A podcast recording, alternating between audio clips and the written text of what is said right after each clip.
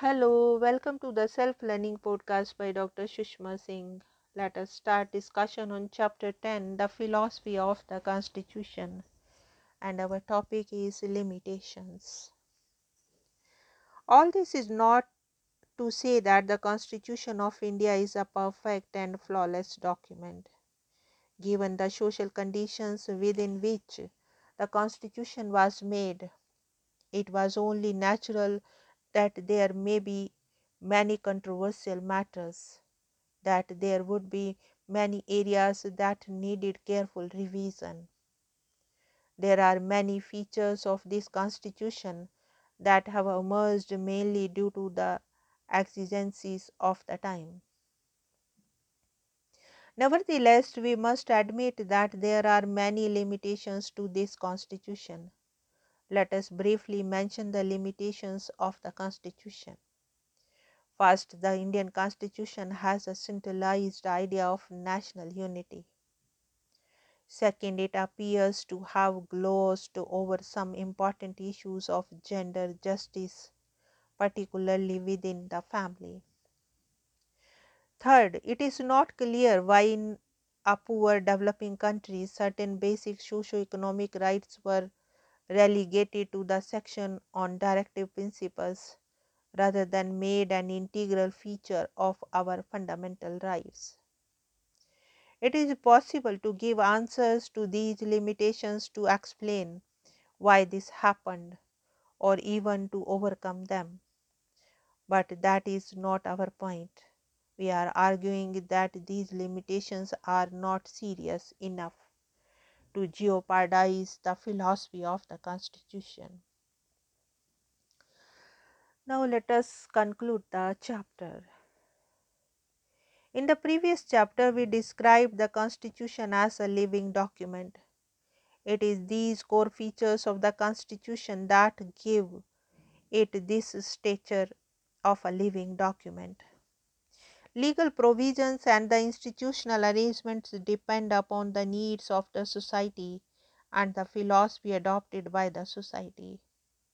The Constitution gives expression to this philosophy. The institutional arrangements that we studied throughout this book are based on a core and commonly agreed vision. That vision has historically emerged through our struggle for independence. The Constituent Assembly was the platform on which this vision was stated, refined, and articulated in legal institutional form. Thus, the Constitution became the embodiment of this vision. Many people have said that the best summary of this vision or the philosophy of the Constitution is to be found in the preamble of our Constitution. Have you carefully read the preamble? Apart from the various objectives mentioned in it, the preamble makes a very humble claim. The Constitution is not given by a body of great men. It is prepared and adopted by we, the people of India.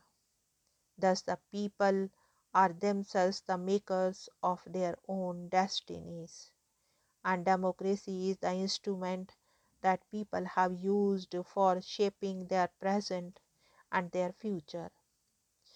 More than five decades since the Constitution was redrafted, we have fought over many matters. We have seen that the courts and the governments have disagreed on many interpretations. The center and the states have many differences of opinion and political parties have fought bitterly. As you will study next year, our politics has been full of problems and shortcomings. And yet, if you ask the politician or the common citizen, you will find that everyone continues to share in that famous vision embodied in the Constitution. We want to live together and prosper together on the basis of the principles of equality, liberty, and fraternity. This sharing in the vision or the philosophy of the Constitution is the valuable overcome of working of Constitution. In 1950, making of this Constitution was a great achievement. Today, keeping alive the philosophical vision of that Constitution may be our important achievement. Now let us wind up the session and we have come to the end of the un- chapter and as well as book. Thank you very much for engaging yourself with the self learning podcast.